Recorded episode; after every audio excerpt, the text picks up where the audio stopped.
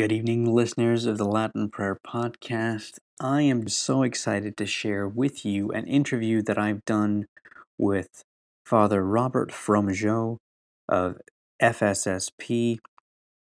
I've been wanting to interview Father for a while, particularly because of his background in music and chant in particular, but also because he has a tremendous love for the Latin language. In this interview, we cover his vocation story, his formation through FSSP, why particularly the extraordinary Mass Latin, and we talk about projects that we're going to be doing together that I think will be very useful to the listeners of the Latin Prayer Podcast. Many of you have been requesting teaching Latin videos, and that is something that Father Fromageot and I are going to be working on together. So I apologize for the audio quality. We did not have this planned thoroughly in advance. It was very impromptu, really just throwing up a microphone in between the two of us and having a conversation. And so there are interruptions, there are noises in the background, but stay with it. The content is what you're after. I tried to edit it several times um, to try to edit out phone calls coming in and things like that, but eventually I just gave up and figured I would not delay in throwing up the episode. So here it is. I hope you enjoy. This is Father Robert Fromageot and myself having a conversation about all things Latin and Catholic. God love you. Valete. Well, good morning, Father. Good morning, Dylan. Thank you so much for saying yes to being interviewed for uh, the Latin Prayer Podcast. Uh, I wanted to start off just by asking you a little bit about yourself. Maybe you can give some of the listeners a short history lesson of uh, where your vocation came from, and then in particular, how did you end up uh, part of the FSSP, why the traditional Latin rite? All right, so unlike perhaps uh, many of our priests, I grew up in the uh, Novus Ordo Church. I was going to church long before the FSSP even existed. When I went to college, however, at Thomas Aquinas College, that was the first place I was introduced to Latin in the liturgy, because even though it was the Novus Ordo, the ordinary form as uh, it's called now, uh, the everything was in Latin except for the readings, I believe.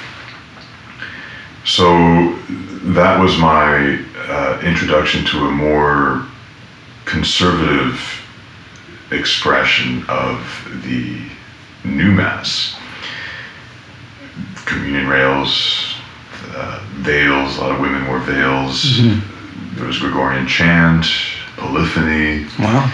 So uh, it was a very unusual, a rare expression of the ordinary form compared to what I had experienced, not just in my hometown growing up, but also uh, in the military, where I saw any number of things conservative chaplains versus very liberal chaplains. Mm-hmm. And so that's when I discerned that there was actually a, difference in quality, liturgically speaking, in the world of the Novus Ordo.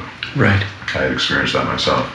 Now, my uh, the summer before my freshman year, I was working at the college, and there was a a fellow student who was entering his sophomore year who looked very monastic in his bearing. He had he was bald, he had a beard, scraggly beard. Oh wow. Very somewhat introverted, very quiet. So it seemed to me that he was interested in a vocation. I thought maybe a Benedictine monastery. Right. So I asked him one day, well, are you thinking of a vocation where and so forth? And he said, Yes, I'm thinking of uh, the Fraternity of St. Peter. I said, What's that? I never heard of it. This was 1990. Mm-hmm. So the fraternity was only two years old at the time. Right. So that was my first uh, exposure just to the mention of the Fraternity of St. Peter. During my four years there, I was also introduced to the Old Mass. And it's not as though the first time I went, I was bold, blown away and said, oh, this is, what am I doing with the Novus Ordo? It wasn't that. Uh, it, because I wasn't going frequently enough for that to happen, I think. Right. I think I went to a Requiem Mass. That was my first Mass, Wow. actually, that I went to.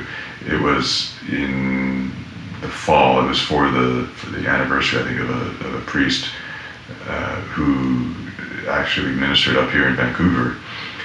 And uh, a lot of the students down there knew him, and so they, they had this Requiem Mass. Now, I, I was a little bit distracted because I didn't know I didn't know that it was going to be a Requiem Mass. I was a bit blindsided. I was like, what is going on here? Is this, is this, is this listed and so forth? Right. Yeah. So I was not in the proper mindset to appreciate what was going on. In any case, my junior year, it was very interesting uh, for the the Holy Thursday Mass, the Maundy Thursday Mass, as it's called. I was asked to sing with another two or three people at a Maundy Thursday Mass that was going to be done in the extraordinary form. At the same time, well, and I said yes, okay, but at Yeah. the same time, I was I was a part of the schola and the choir of that of the the Novus Ordo community, let's call Right. it that. So, and I and it hadn't occurred to me at the time that technically speaking, you're supposed to have only one mass in any given community. So there sh- officially there should have been only the one mass mm-hmm. on campus, but that it turns out because of the decision or the determination of one of the chaplains, he wanted to have the old mass, maybe to provide for the needs of those students who had a certain attachment to it Right. to uh, paraphrase Benedict XVI. So I said, yes, that's fine. It didn't, didn't occur to me, this is a problem, right? Right. No problem. Yeah. Yeah. Yeah. so, so uh, we we sang at the the Novus Ordo version of the Maundy Thursday Mass, and this was no cheap mass, or it wasn't liturgically. It was pretty good. In retrospect, it could have been even better, but. Musically speaking, we had, uh, I think it was the Missa Papa Marcellis of Okay. Palestrina Yeah. Wow. famous mass. Uh, we had Gregorian chant. Uh, so everything was was pretty pretty good uh, Yeah. compared to most other places Right, yeah. celebrating mass that evening. So right after the Blessed Sacrament was was processed, as it is after right. Maundy Thursday Mass, and put in the on the altar of repose, then uh, a friend of mine and I uh, dashed down to the other smaller chapel, another part of the campus, where everybody was waiting for us to get there. And so we started. We did the exact, pretty much the same mass, only it was the the old form. Uh, the chant was the same, as I recall. We didn't have polyphony Okay. and the but the effect the the impact of that liturgy uh, was very different from the impact of the, the new Yeah.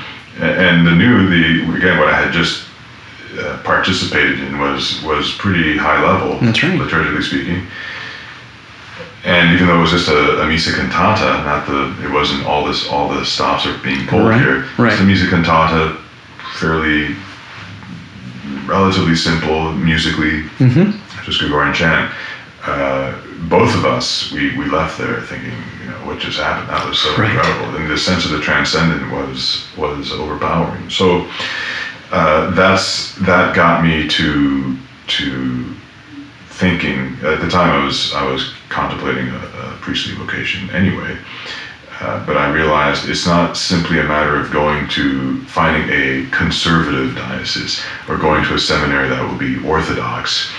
Uh, I now had to consider the liturgy because I knew that if a liturgy existed out there that was permitted, that was qualitatively uh, more dense and, and had a certain depth to it, uh, that put the focus on the Eucharist so much more powerfully Right.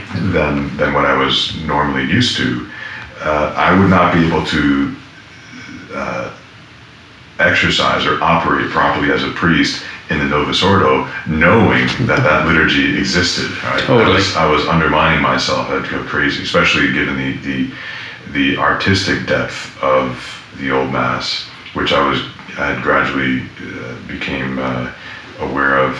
Uh, it just so happened that the the same chaplain, I think his father had died, Okay. and he wanted to. This was the following semester, and he wanted to have a set of Gregorian masses said for him, and so and he wanted to do that in the old mass. So he there's a 30 day period of celebrating uh, mass with the intention of the, the deceased in question. So. Mhm.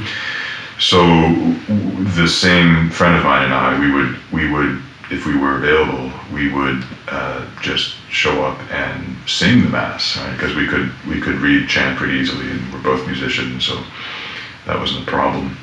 And the priest was all too happy to have some music and so forth. Absolutely. So uh, that led to so that was a, a much deeper exposure, a more prolonged exposure to the old mass with me singing in it.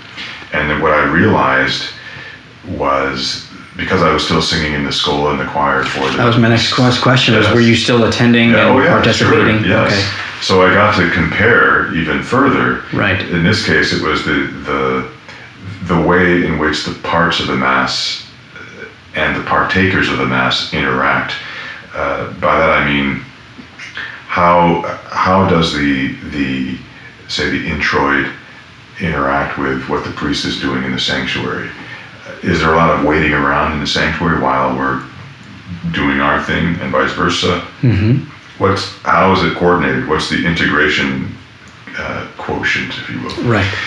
and and I, I could see that the the the old mass integrated these various parts better, uh, with the exception of something like the gradual and the Alleluia, where where the, the priest is is uh, stationary, and it makes sense because the gradual is actually a time for people to meditate, to do, to engage in a little bit of mental prayer about what they just heard, or maybe what they're about to hear. Mm-hmm. It gives them that time and mm-hmm. space. So even the priest is is seated. Uh, so he's not just waiting. He's he's if he's savvy, if he's exploiting the liturgy for how it's supposed to be used, he's he's meditating on the mysteries of the faith or some some detail mentioned in scripture or whatever, or Right. maybe about what he's going to preach. I Correct. Yeah. Yeah. Exactly. he, might, yeah. he may not have prepared. You know? Yeah. so uh, so that that that's makes sense. But for example, during the offertory, um, the there may be you can the, the the choir can sing the offertory and maybe a motet stuff like this, and the priest can carry on with what he's doing. He doesn't have to stop. Uh, in order to say that people orate fratres, you know, Right. pray brethren, uh, he doesn't have to do that. He can he goes right up to the beginning of the preface, right? That's right. Yeah. and uh, so there's no there, that's what i mean by a certain integration and while the sanctus is being sung he recites the sanctus himself mm-hmm. because he's he's acting in persona christi as the, mm-hmm. the configured to the head of the of the body of christ namely christ. And so since worship is going through the head mm-hmm. he's not just going to ignore that. He too will will say it to himself even if it's being sung at the same time. And he's not going to sing with the choir because he that enables him to carry on with the canon. Yes. And so by the time the Sanctus is finished, if say it's a, a chanted Sanctus, then he's usually around the Hanc igitur. That's right. uh, by the time the Sanctus is finished. Uh, so this causes things to move along nice and smoothly. Whereas if the priest has to wait uh, in order for the Sanctus to finish, then it's like you're at a, a ping pong or a tennis Yep. match. Yeah. The ball is in the court of the of the, the choir, and then it gets tossed over to the sanctuary. I This- this love that and forth is analogy good. because so uh, so this is all happening while like you're you're noticing these differences or these these uh, uh, movements uh, from one style versus another, right. Right. and you're because I, I I did music at a Novus Ordo parish for 10 years. Mm-hmm. And one of the ways, as I was uh, exiting, one of the hardest things for me to do was to give up that ministry. uh, because I built it from scratch.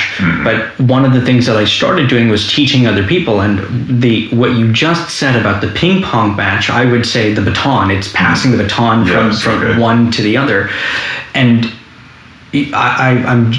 I'm, I, and maybe have never been able to put it into words until just now mm-hmm. because I was trying to wrestled with for a long time the differences and the similarities and why one way versus another, mm-hmm. and particularly in the the sung masses and the in the old rite that it's it flows. It's not a passing of the baton. That's right. It, there's, there's some overlap there of right. one moves into the other. It's a movement. Right. Essentially, in the in the old mass, in my experience, when I'm singing, I feel like I'm a part of the liturgy. I'm I'm a part of a greater whole, mm-hmm. subordinate to what's going on at the sanctuary, of course. Right. But um, we're we're subordinate to that. In the new, uh, singing for the new, which which I had done for many years. Um, it's almost as though you, you feel as, as though, or at least you, you can be certainly easily tempted to think that you have a spotlight on you, which is a very different Oh, totally. psychological No, feeling, yeah. and can lead to all kinds of, of uh, Yeah. temptations to pride and vainglory. Very, so and even just the the way that the church is designed in, the- yeah, in, the, in the new if- mass. If, you're up in the front, all the more. Oh yeah, hey, you know. exactly, totally. So that's- we'll that's come not we'll come back to the chant stuff uh, later, but I, I didn't want to to, to uh, tangent you off your Sure, sure. your vocation story. That's right. So, uh, so as as a result of my encounter with the the old mass uh, at uh, Thomas Aquinas College, I decided then to to look into the priestly fraternity of St. Peter myself. Did I say that right? Priestly fraternity of St. Peter. That's right. Yes. And uh, and so that was after about 18 months of uh, working to pay off uh, what debt remained, uh, I joined the fraternity and uh, never looked back. Wonderful. So the What year was this now? that you was were 1996, ninety six. Okay. fall of 96. And then your formation process. How many years? What was that like? How many years was Okay, that? so normally uh, I believe it's seven years, Okay. but because I had had uh, uh, a formation already in philosophy and to some extent theology at TAC, uh, we were able to uh, to jump past the philosophy. We didn't have to take philosophy again. Right. So that was I don't know if they still do that. They probably don't, but. Uh, so I, I You you were able to accelerate your. Yes, all the TAC grads who went to the fraternity basically had five years of formation rather than seven. Okay, wonderful. And then when you graduated out of the, um, and then so it, uh, I know that, and this is all new to me because I'm still learning this because you were, there are uh, minor ordinations. Am I saying that correctly? Yes, or what's what are called uh, the the old terminology, I should say, the traditional terminology, minor orders. Minor orders. Okay. Right. So you're first. There's like, and I, I'm going to get it wrong, but I know there's there's uh, a lector, uh, exorcist, acolyte. Like there's a whole bunch of different. Right, porter, lector, exorcist, acolyte. Okay. But the the the first the first uh, big change, uh, it's not an ordination, but it was traditionally when a person entered into the clerical state uh, until uh, the various reforms of Paul VI. That was with tonsure. So traditionally, when a person was tonsured, the tonsure used to be the sign, the outward sign that someone was in the clerical state. And then that person would, would maintain the tonsure uh, unless he was bald or something. Then, of course, Yeah, then have- sorry. there was already a tonsure. Yes. No sharpie on the So, side. It's that's just a- right. so that you, that was the, the, the sign of the of the clerical state. Not uh, today. It's more the The Roman collar. collar. Right. Uh, so uh, today, though, the so a person can still be tonsured, but canonically speaking, he's not he's not a cleric. You- Gotcha. You enter the clerical state only with the diaconate. Correct. Yes. So That's why they called him Reverend Mister at the That's right, diaconate. that's yes. right. Yeah. So the the the tonsure and then the the various minor orders are they essentially are seen as steps Right. that lead to the priesthood. Correct. And psychologically, actually, that's very important. Mm-hmm. Where you you are getting closer to uh, that for which you are in the seminary in the first place Yes. and the with the various minor orders there are certain liturgical roles that you can perform right so an acolyte is the one that would serve mass Right. at the low mass Yes. Uh, and he he would be the one ca- carrying the, the, the candles. That's, Yes. that's that's why he's called an acolyte. Has to do the, the it's the Greek word, but it, it has to do with with carrying these these candles. Uh, the porter is someone who officially and traditionally would was opening up the door uh, and maintaining order in the church. right? Would- Which is not some sort of an usher. of- right, but he doesn't have much of a job if, if everything is relatively orderly, at least in the seminary. Uh, and then with the subdiaconate, Mm-hmm. that's where you you then are the subdeacon uh, at mass, and you're a little bit closer. You you you have this privilege of removing the pall at the priest communion. That's it. And The, pall and and um, uh, there might be something. Oh, you can wear the maniple. I was gonna ask about the maniple, So and, yeah, you- okay, and your yeah. vestments are are on a, on a par with the the chasuble Yeah. dalmatic. But you have the tu- the subdeacon has a tunicle, and then with the diaconate, you're that much closer. That's right. You're, you're like that nice sash and all You've got the stole, that's right, and Stole, and you yeah. have the authority to preach. Right. You you can um, now liturgically, you're when the priest offers the chalice, Right. he the, the deacon uh, holds it with him. Wow. see. So another Level. right? Yes. You're, you're closer to the the. Uh, Man, what that does for the mind of, of the Right. formation of a, it's a it's It's beautiful. It's, very psychologically wise to have these steps, so that you're not the the the the change that is that comes about with the diaconate is not so dramatic. right. Right? If you, I mean, now people go to the seminary, they might receive uh, what they call now, what do they call them? Uh, ministries, instituted ministries or something. I forget. And they, they changed the word, I think, because they were uh, uh, they were had a problem with the equivocation of order. Right. Minor orders, very well. No, the only order is the priesthood, Right. The diaconate. Yes. So those are so those what are called major orders. Mm-hmm.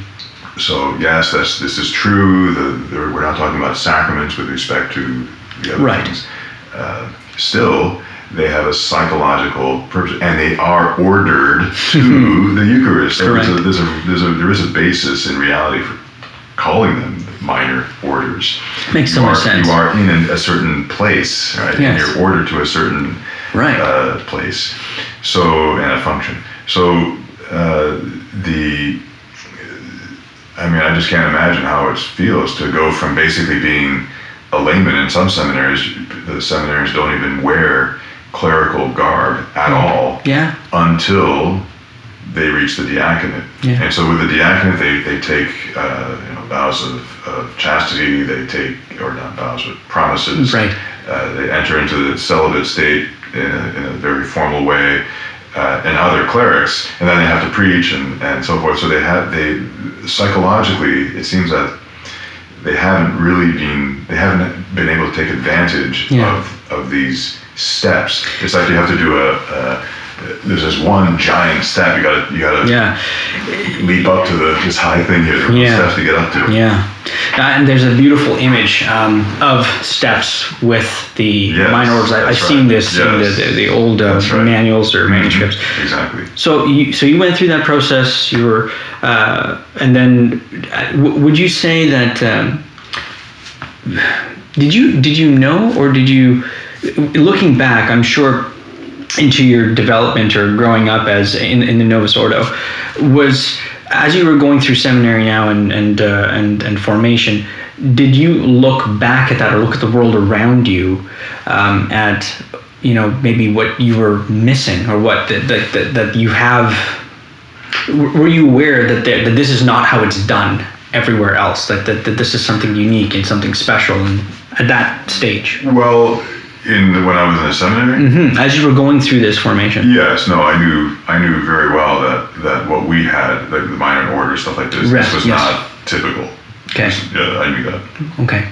Uh, and so now I've noticed that uh, your command, sort of switching gears here and, and, and turning that off, and by the way, that's phenomenal, beautiful formation story.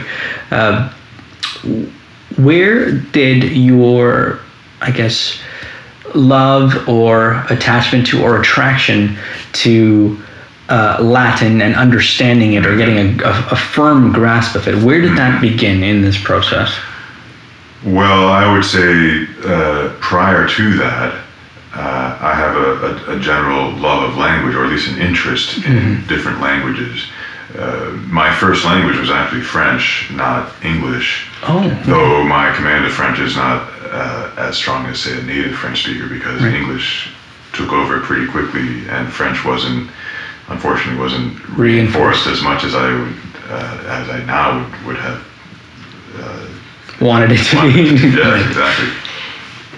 Uh, so, but that was sufficient for me to realize that that something can be expressed in different languages, and even depending on what language you use, the, the, the same thought can have different connotation or um, just the, or the same object can be expressed in different ways. Uh, for example, uh, I remember I took German in high school, and uh, the we in English we we talk about a vacuum cleaner, right? A very abstract way of describing something. There's a vacuum that's created. It's very scientific, and then it cleans. something.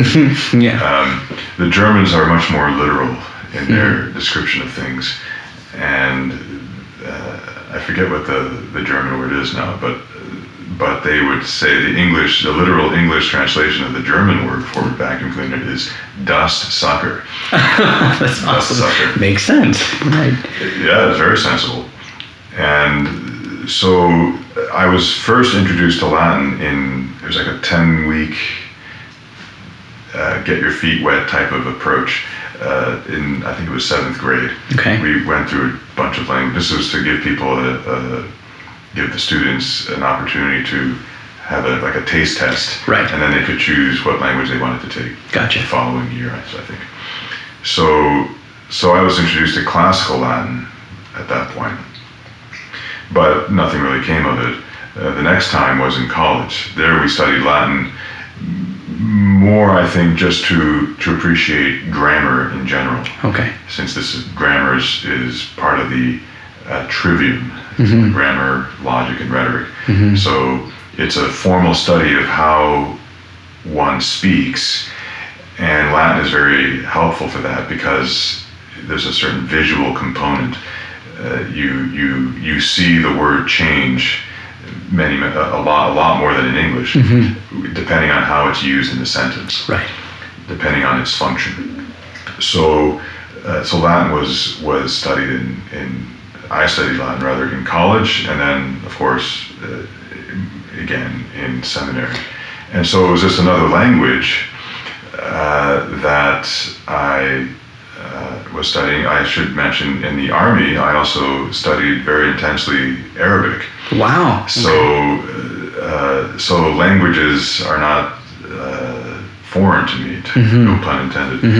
Um, the or the idea of studying for a language and, and seeing how it expresses reality, how it how it That's very cool. how it conveys this or that. So I was I was uh, certainly into Latin quite a bit for that, Uh, but also I think the other connection that I shouldn't uh, fail to mention is that I was uh, singing a lot of Latin from college onwards. I, I joined the, the choir and the and the schola, Yeah. and so uh, a lot of motets are in Latin. Yeah. and all of the Gregorian chant is in Right, Latin. So right. that was just another layer or another way of learning Latin. And what I think what was very helpful there was that I became, I think I was more sensitive to the pronunciation of Latin because in, in with music you, you you really have you want to make sure everybody's on the same page in terms of pronunciation or you or you're going to ask is this am I doing this the right way You know? Right.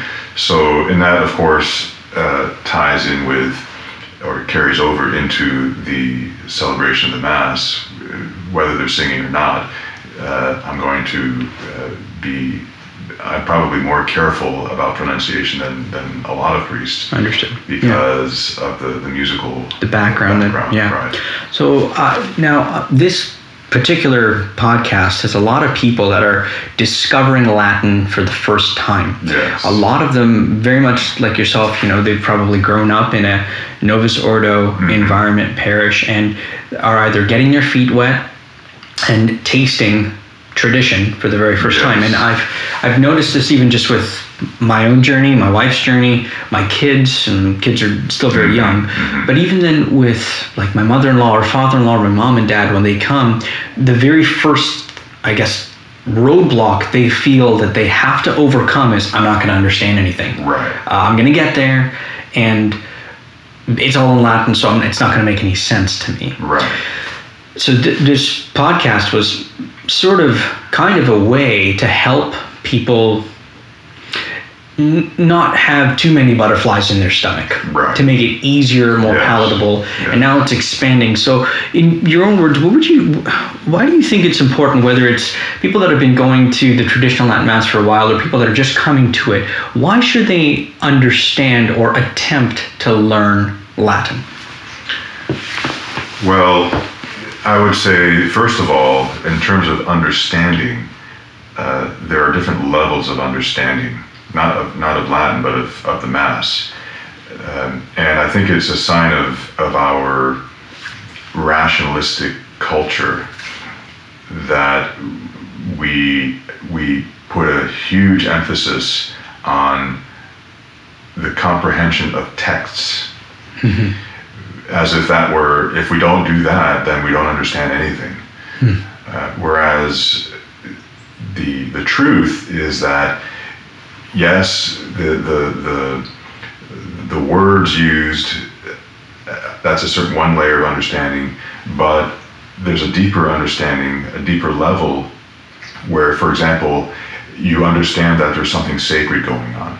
Mm-hmm. A child will get that even if he doesn't understand a word of latin. Totally. or, or of english. Right yes. He'll understand there's something different here. If the liturgy is being done in a way that's in accordance with its own nature. Yes. It's, it's a sacred uh, event.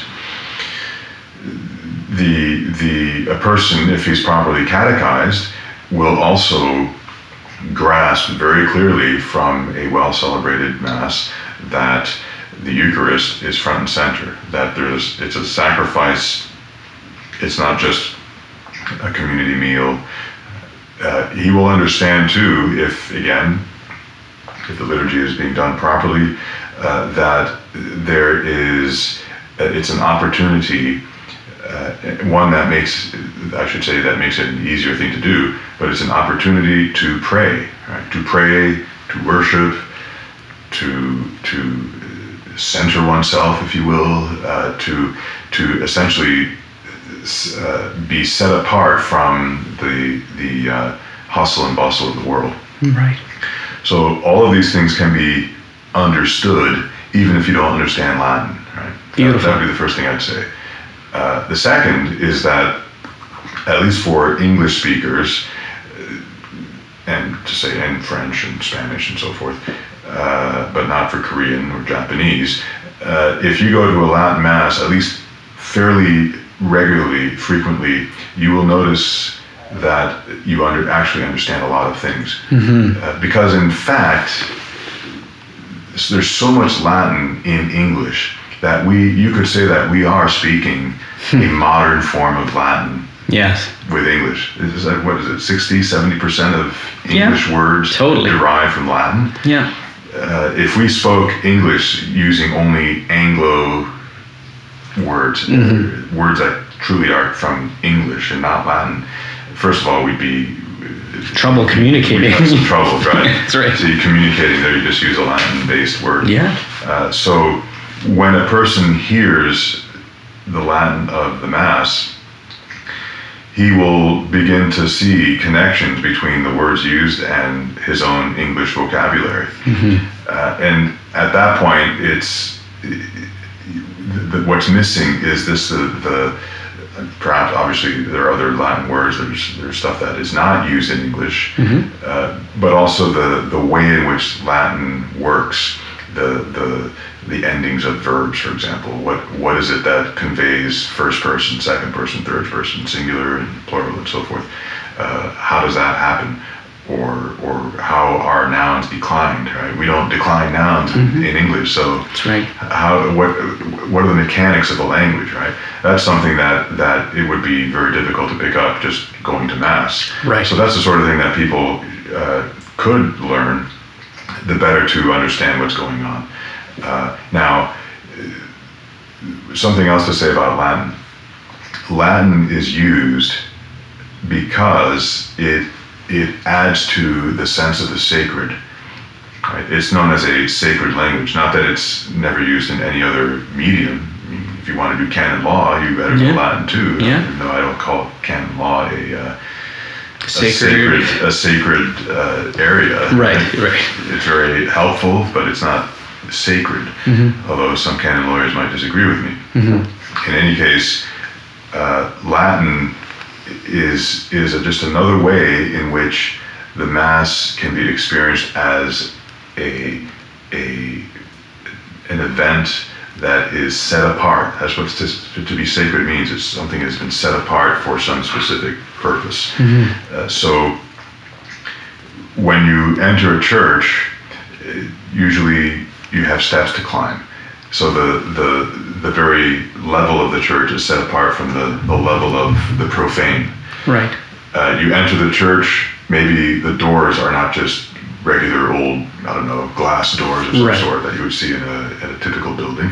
No, they're maybe they're somewhat ornate. There's something special about them. But everything that's around you is is helping to convey the sense of the sacred, uh, the type of music used, um, and the language that is used.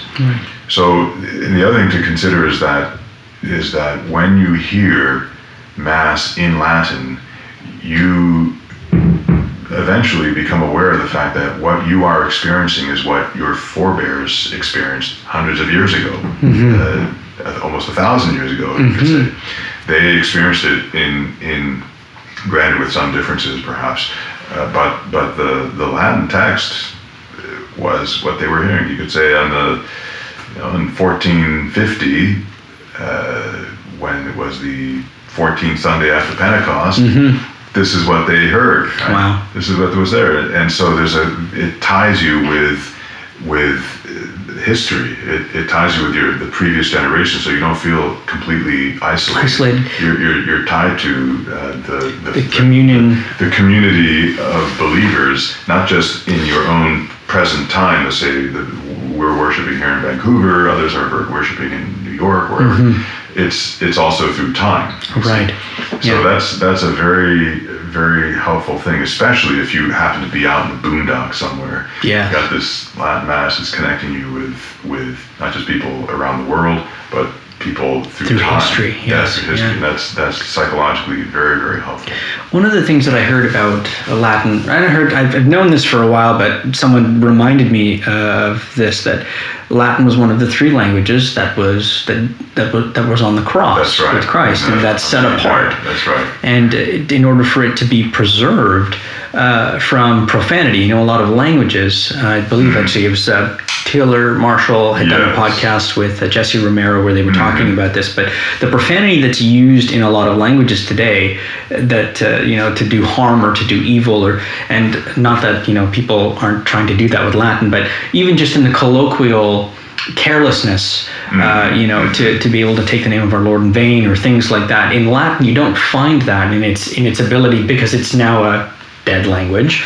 Uh, For the most part, I mean, people do speak Latin, and I, I'm a firm believer in in teaching language, teaching Latin rather, as you would any other language. So we know how it uh, can be pronounced, or actually, there are different ways of pronouncing the language, but there's classical Latin and ecclesiastical Latin pronunciation. Uh, but we we have a good idea. we know pretty well how to do that. Right. And to neglect the speaking part of of a language, it's sure it makes it into a dead language. It, it, it heads in that direction, um, which has its advantages, I suppose. But still, speaking Latin is not something that should be avoided. Oh, otherwise we'll, we'll make it into a living language. Right. And it's true that. uh, Well, I wouldn't. I wouldn't go so far as Taylor Marshall. I, I- mean, yes, it's it's such since it's spoken so little. I suppose there's there's less chance. Who who knows how to how to use profanity in Latin? Oh, right, yeah, I don't know. but let's not forget that that until what maybe the '60s, uh, the the business was conducted in the Hungarian Parliament in Latin. Mm-hmm. Everybody spoke Latin. They were very good at it because that was one way of unifying the, the, the on the same empire and so forth. right. There were all these disparate cultures and so forth. So speaking Latin was a way of, of keeping the peace, so to speak, Right, and not yeah. exercising some kind of cultural hegemony in the parliament. So, but it has been set apart, in particularly in, in ecclesiastical right. uh, Latin. We know that it's it's not just a use, but there's an efficacy about it because the words mean exact. There's no mixing or Right. Well, mincing. the, and the fact that it, there's a stability there because, for example, the, the Nicene Creed Mm-hmm. has been that way since 381. yes. And, or, well, and it was introduced into the liturgy, I think, in the 12th century, uh, courtesy of the, uh, I think, Emperor Hen- Henry II, Mm-hmm. who went to Rome and was like, what, you don't have the, the creed? What's going on? Right. Well, we don't need it. We're not, we don't have any heresies to, to worry about. Right. But eventually Rome Yeah. accepted it and, and it became part of the liturgy. Uh, so, but the creed is a is a, a, a very stable text.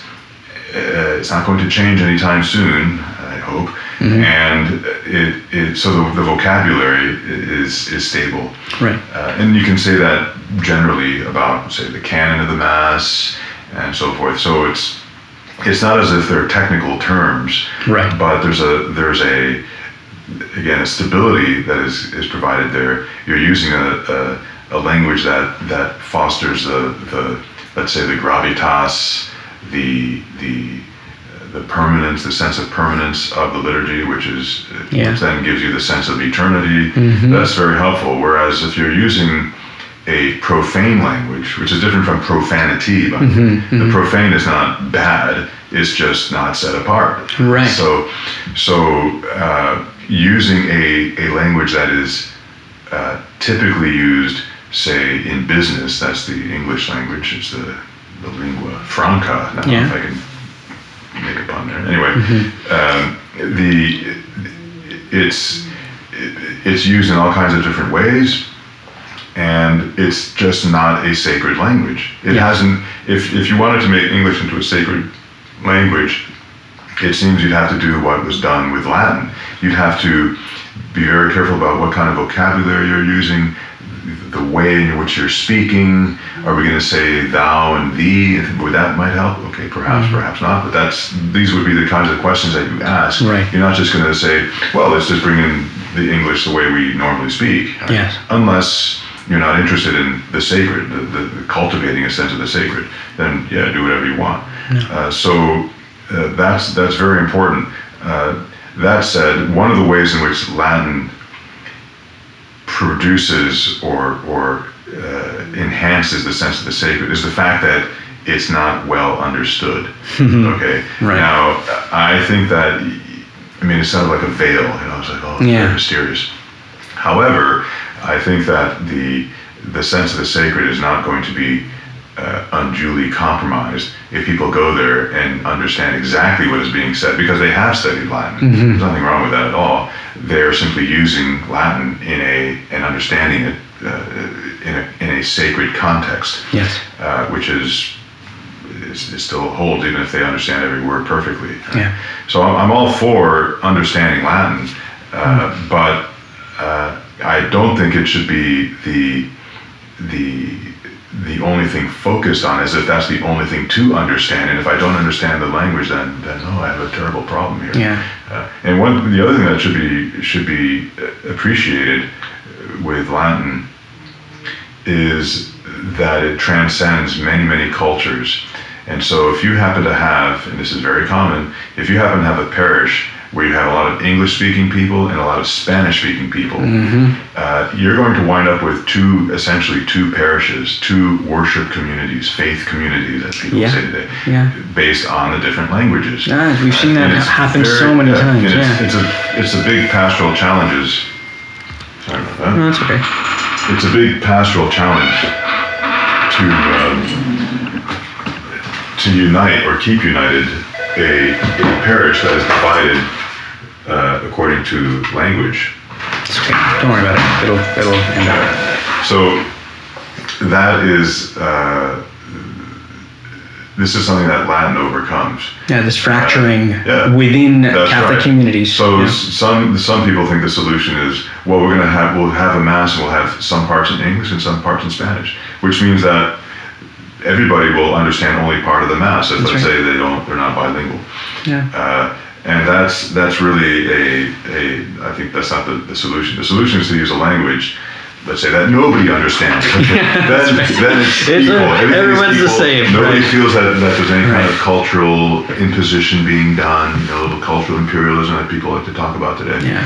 Uh, and so the the everyone feels again the, the liturgy has been set apart. It's not part of English culture. It's not part of Spanish culture. It's it's on its own. It's set Yeah, apart. this and is Latin the- does that. Yeah, it's the eternal, and, and I, I've appreciated having these conversations with people and encouraging them to attend a Latin mm-hmm. mass. Mm-hmm. Like with my father-in-law, this this one time we were speaking, I said, you know, look, it, what's happening here really is we're we're at the foot of the cross. That's what's taking place. What, do you do at the foot of the cross? Mm-hmm. Like, if you just stop and think about this for a second, if, if you're actually there, there's this puncture hole through time, and now we're here. What's our job? our, our, our job is not necessarily it's to, to do anything specific other than to be present and to pray and to Well, yes, although I would not want to take this analogy too far. Right. Because, uh, as I have heard some argue, the Virgin Mary was our Lord's best disciple. yes his mother, and as far as the gospel record is concerned, uh, she didn't say anything at the cross, or at least she didn't say anything that, say, St. John thought was necessary to write down, in for our salvation so that we might believe. Right. No. So, for all intents and purposes, she's silent at the cross. Mm-hmm. And then some have argued, well, if that's the model, then we should all be silent at Mass. Right. In fact, then the low Mass is the best Mass. That's the Ah, right, I preferred see. Yeah. And then you go down this Another rabbit hole. That's, Yeah. that's, that's completely Right. bogus because the normative Mass is actually the solemn Mass, Right. where people have a, a role to do. They, they're supposed to sing, unless it's polyphony, they're, they're supposed to sing the ordinary, the Mass, and the responses, the Right. cum spiritu tuo. Yes, like that's this. right, yes. That's, that's their job, so to speak. That's Yeah. how they, one way in which they participate. Now, it's, it's again, it's a layer of participation. The other, obviously, is interior, where, the, where prayer is supposed to be taking place. right Uh, something else to keep in mind is that uh, the there are different purposes of the mass. One is to offer the sacrifice of the mass in uh, reparation or atonement for sin. yes Uh, another is thanksgiving, right? worship, uh, propitiation, Yeah. or uh, petition rather, impetration. So you you I wouldn't say that when you were at the foot of the cross, or if you were at the foot of the cross, like the Virgin Mary wasn't giving thanks to God. correct yes Uh, yeah Perhaps maybe she's okay. I'm giving thanks to God because this is His plan, and and Yeah. my Son is doing this for the salvation of mankind, etc. You know, so okay, but but on the, the most human level, she would be wrapped up fulfilling with all the- of those with- yeah Right. Uh, uh, okay, but the but the the um, the thing to realize is that the Eucharist is not simply the renewal of the sacrifice of Christ on the Calvary, as it says in the Unde et Memores. It's also making present his not only his passion but also his resurrection and his ascension. Yes. Because when we receive Christ in the Holy Eucharist, we're not receiving the dead Dead, Christ, that's or right. Christ crucified, Right. but rather we're receiving the risen Christ who has ascended to heaven. Correct. Yes. The whole Christ, as Right. uh, the theologian would say, body, blood, soul, and divinity. Divinity, that's Not right, just yeah. his body and his blood without his soul, right? Right. Yeah. No. Exactly. I guess I was I was more more using that analogy just from the term of someone coming from a Novus Ordo uh, place where Right. they're all of a sudden feel like they're being robbed of something to Right. do. Well, Uh, now what I would say to that is that the the the old mass is actually very liberating Hmm. because it it enables. Let's say that at the, during the canon, yes. the priest is saying the canon silently. There's silence. What do I do? Now, someone coming from the Novus Ordo might be at first a bit discombobulated because he doesn't know what to do. Mm-hmm. Yeah. What's going on? However, perhaps over time, uh, or perhaps by my telling him right now, uh, that silence gives the faithful freedom to pray in their own words, maybe to follow the, the canon, uh, perhaps to meditate on something that just occurred to him. You know, He's now going to smell the, the roses, as it were, the, this this particular spiritual flower. He's to he's going to stay there a little bit. Maybe someone else is going to pray the sorrowful mysteries or something. Whatever. It, it, there's there is uh, there's total Yeah. independence that, Right, or yeah. freedom to to with obviously within the context of the mass, but you're not forced to listen to the priest recite the canon. Right. You're not forced to do that. Yeah. And I'm using that word deliberately because when that's not happening, you're yeah you feel at first you might say what, what do I do? What do I do? Yeah. Sort of like. Uh, uh, a, a someone who say grew up in the, the former Soviet Union, where there was very little to do when you went into uh, when you went into a, a, a supermarket, if, they, if, if those existed there.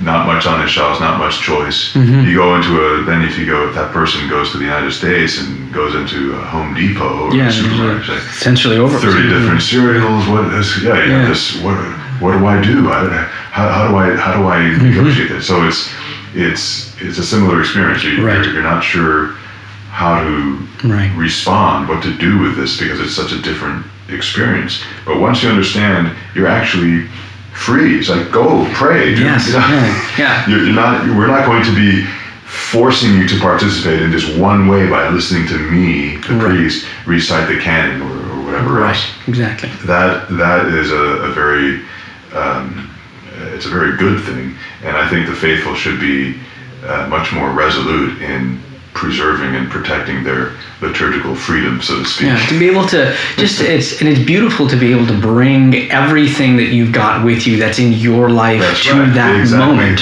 right Exactly. there. And everybody has a different thing to bring. Of course. You know, we have different different struggles, different crises going. We're going. Or through. even like the, Right. the, the joys and the That's right, blessings everything, and all, all of it. The whole Just thing can be brought, and and we.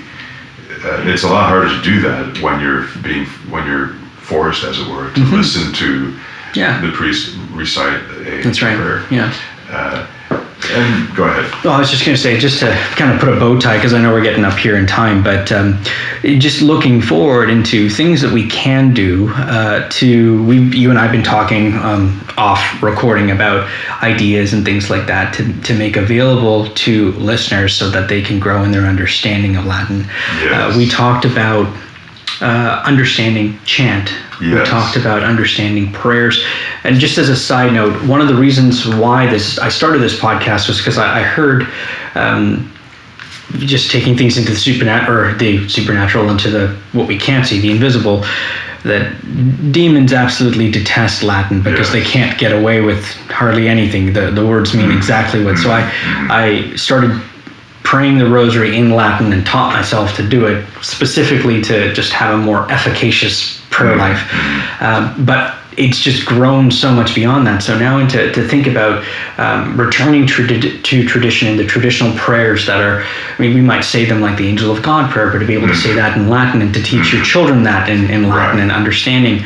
Um, could you talk a little bit about just ideas of, uh, and perhaps things that we might make available, but just ideas to, to start uh, uh, learning or fostering and understanding so that when they step into tradition or they, they begin to, to taste some of this, they're not overwhelmed or they don't feel like they're lost. Right. Well, with with regard to the liturgy in general, I think it's very important for adults to to try to or just to allow themselves to experience the liturgy as a child would. A child is going there with, without any other with any preconceived notions or anything. He, as with anything, he goes and he and he just experiences reality, whatever it might be. So in this case, it's the liturgy. So don't go there. Don't go to the liturgy with a um, uh, say with how you understand or how you expect the liturgy to function. You just kind of keep an open mind. It's like if you went to a Byzantine liturgy, Right. something totally foreign. Uh, you go there. Let's say someone's bringing you as a guest. Um, you're probably not going to be trying to follow along in the, In the. Greek or- Maybe you will, yeah. But you- basically, you're just going to watch and see and hear and and simply Take it in. it's like it's like going to a concert, granted. It, it, it might be more to it. You might be praying in, in your own way and so forth, but you're you're experiencing something and, and it's new and and so I would say let yourself experience it the way a child would with your senses. Don't don't try to understand it like oh I got I open my missal and see what's going on here. At least not at first, uh, or at least if you happen to stumble upon an old mass uh, by accident, just Yeah. just do that. Now, if you are, if you are, um, if you do want to really understand what's going on, that, that's a that's a premium in your in your scale of values. I got to understand that Latin. Uh, okay, no problem. But then uh, you you are committing yourself to investing a certain amount of time. Right. Don't expect the, the liturgy to spoon feed you. Right? I would say this: liturgy is like great art. It is one of the greatest works of art uh, ever produced, at least in the West, and probably only in the West. The the notwithstanding, well, and I don't want to. The same thing is true with with the Eastern Rite liturgies too. But Yes. So just looking at the at the Roman Rite, you have uh, this this tremendous wealth. It's it's a, it's like looking at a very very elaborate oil painting of some sort, gigantic canvas and everything. And um, if you if you go in to a museum to look at at some let's say let's say the, the Sistine Chapel, just look at, at the Last Judgment scene of Right. Michelangelo. Yes. Yeah. You just look at that, oh, that's nice, and then you go you go on your merry way. Have you really understood that? Okay, you've seen a few colors and so forth, but no. Okay, there, are hundreds of characters, uh, all kinds of stuff is going on. Uh, you could spend a long time studying that that Just one painting painting. Yeah. at one painting and and another thing to realize is the the way that you experience something is going to differ according to uh, your own education right? if you're a buddhist looking at the the fresco of raphael of the uh, what's known as the, La- the the disputation on the sacrament right Right. Yes. Yeah. where you see the, uh, a painting of, of the sanctuary that Yeah. turns out of St. Peter's. There's an altar, a monstrance, and then atop there's a, a cloud bench with, with all these uh, saints from the Old and New Testament. All right, so if you're a Catholic looking at that, you're going to pick up a lot of information because you you know you're educated as a Catholic, and so you you can see stuff that Exactly. Raphael is doing. Right. If you're a Buddhist, you, you don't know anything about Christianity, you're going to look at that and say, well, Raphael is obviously a pretty talented painter. You know, he's very balanced. It's, look at that, it's wonderful. Does he have any any idea what it's all about? No. Okay. So in a similar way with uh, with liturgy, don't expect and don't demand to know everything there is to know uh, on day one, so that when you when you celebrate when you participate in a liturgy, you your your demand for understanding everything is satisfied. Because no, it's a work of art. It's a great work of art. You need to do a little work. You need to experience a bit more so that you can understand it gradually, just as you expect the same thing when you look at a Michelangelo fresco or Raphael. Don't expect to understand everything that's there immediately. Right. There, it's too big, it's too great, too rich for that. Right. Uh, unless you're, you're you've you've you've studied it. Uh, even an, even an, uh, an art critic has to study something like that Yes, in order totally. to really. He might get much more out of it because of his education, but still, you have to, as it were, meditate, ponder on Yes. such works yeah, of art. Totally. And the liturgy is the same way.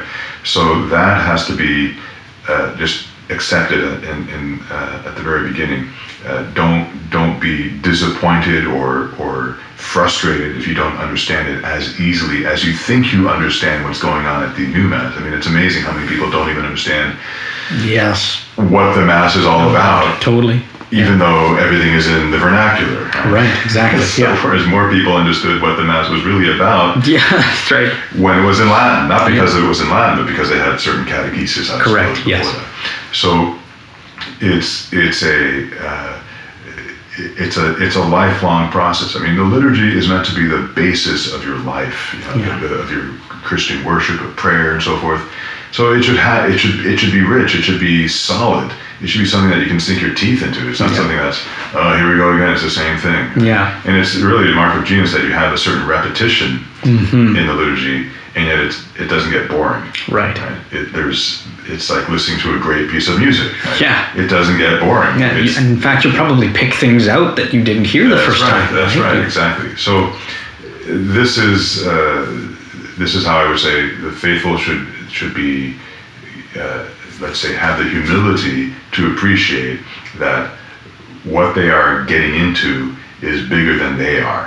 Mm-hmm. And, and it requires a certain effort on their part, but it's an effort that will be rewarded. It's like again going to the opera. If you if you pay good money to get a seat at the opera, and you want to watch I don't know Marriage of Figaro by Mozart, mm-hmm. uh, I suppose you could just pay and then just go and say, oh, isn't that, this is nice. But usually, what people do, especially if they pay a lot of money to, to, to go there, they're they're going to study that opera. Totally. They're going to know who's playing, who are the singers, mm-hmm. what's the libretto, what's the plot, what's going on? Mm-hmm. They- so that when they go in there, even though it's in Italian, they have studied it well enough where They're they ready. understand exactly what's going on. Of course, they're usually the translation provided, Yeah. but but still, they, they they get it. And if they're really fanatic, they're going to learn Italian. Yeah, that's right. Yeah, they're gonna go overboard. but but they they do some some preliminary work so that they have what's called learned perceptivity. They Hmm. they perceive as those who are learned. Right? They've they've learned something about what they are looking at, Yeah. So that it's not just hitting them and and, and there's no comprehension whatsoever. It's not just sensory uh, data That's that's, right. just being, you know, imprinted right. on Exactly. it. Yeah, Exactly. they're, they're able to intellectually Right. contemplate That's what's being given to them That's at the same time. So while I don't think it's it's vital that people learn Latin and understand it and everything, uh, it's not essential certainly for one's salvation. Right. Still, it's there are many people who who do, and there's nothing wrong with learning a language, and there's certainly nothing wrong with with understanding that that layer of the liturgy. Right. The better to appre- to appreciate it. To Totally. and so for those of those who have reached that level, who have have that desire, I'm happy to provide a, a certain uh, service. Uh, and how that's done, that, that can vary too. Some people have no Latin. Some people have some Latin, uh, and and just need a kind of a, a, guide, uh, or or want something that, that will just help them. You know, with Totally. so uh, the the I would say it's probably a good idea for people to who are interested in this to to have some kind of Latin book, a Latin tech, a Latin grammar book. What, There are so many out there. Uh, take your pick. That way, if if say I talk about I don't know the accusative case or the parts of speech or the, this is a verb, this is a noun, right? You you you're not like what is he talking about? So a lot of a lot of when you're learning a language, there's a lot of technical terminology, Yeah. and uh, it's it might sound intimidating at first, but it's it's just to give your your your mind clarity about the concepts involved. Right? You want to know what the difference is between a subject and an object. Correct. Right? Uh, and hence between the nominative case and the accusative case. These are terms that have come down from centuries of studying language and teaching language. And they, they can't be discarded because we don't like them. No, we have to learn them. Yeah. There's no, no way This is going to help you actually in the long run. So, uh, so unfortunately, grammar is not a is not a very strong subject in uh, most people's education, and so this might there might be a learning curve even in one's own language. Uh, but it's helpful. It's very very helpful to learn a language to know these terms. It's almost, in fact, it's I would say it's essential. Uh, so. Uh, not to worry, but it's with with Latin, you can't help but get into this stuff because in order to explain why, say, uh, it's dominus rather than dominum in this particular sentence, you have to talk about the difference between the nominative and the accusative case and what those why those two cases exist, Yes. what their function is. Yeah. And so uh, that might be one one way to do this, you know, to to uh, use say the, the Angelus as we were talking about, Right. and and then uh, talk about the, the what's going on grammatically, uh, because the, the sentences in the in the say the, the little versicle responses of the Angelus are short enough where you can you can provide a translation and and even uh, you can see it pretty clearly. But then to say, well, okay, here's what's going on grammatically, and explaining that, and then maybe using that as a launch pad for maybe talking more, say, for conjugating or, or declining a, a, a verb or noun, respectively, and to show how, how things work. like Mm-hmm. Right. That might be very, very Yeah. helpful. Fantastic. Um, so we'll see how things go, and uh, and I'm sure you'll be able to see from your uh, podcast uh, statistics whether yeah, whether there's good feedback and good liking. picking up on it. Right? Absolutely, no, that's fantastic. Well, I do want to wrap this up because I know we've been here now more than an hour, and uh, and it's been very informative and a joy to just talk to you about all of this. Uh, but uh, would you mind uh, maybe just uh, uh, finishing us off with with a prayer, and uh, and then we'll uh, say goodbye. Well, why don't we we pray the uh, the Ave Maria, and then I'll I'll impart a uh, priestly blessing. In nomine Patris et Filii et Spiritus Sancti. Amen. Ave Maria, gratia plena, Dominus tecum, benedicta tu in mulieribus, et benedictus fructus ventris tui, Iesus. Sancta Maria, Mater Dei, ora pro nobis peccatoribus nunc et in hora mortis nostrae. Amen. Benedictio Dei omnipotentis, Patris et Filii et Spiritus Sancti, descendat super vos, et maneat semper. Amen. Very good. In nomine Patris et Filii et Spiritus Sancti. Amen. Well, there you have it, folks. I hope you enjoyed that episode as much as I did. What's going to be coming next is actually from Father Fromageot himself. He has recorded the altar server responses at low mass, and since I've been learning how to serve at low mass, I've discovered that there's something magnificent and beautiful. If you don't know what the Latin is saying, you need to look at it, you need to understand it. And Father teaches it to you in a very, very digestible format with the English corresponding to it. I will put up all of the text in the show notes so that you'll be able to follow along. I know you're going to love this next episode. So until then, God love you. Valete. God bless.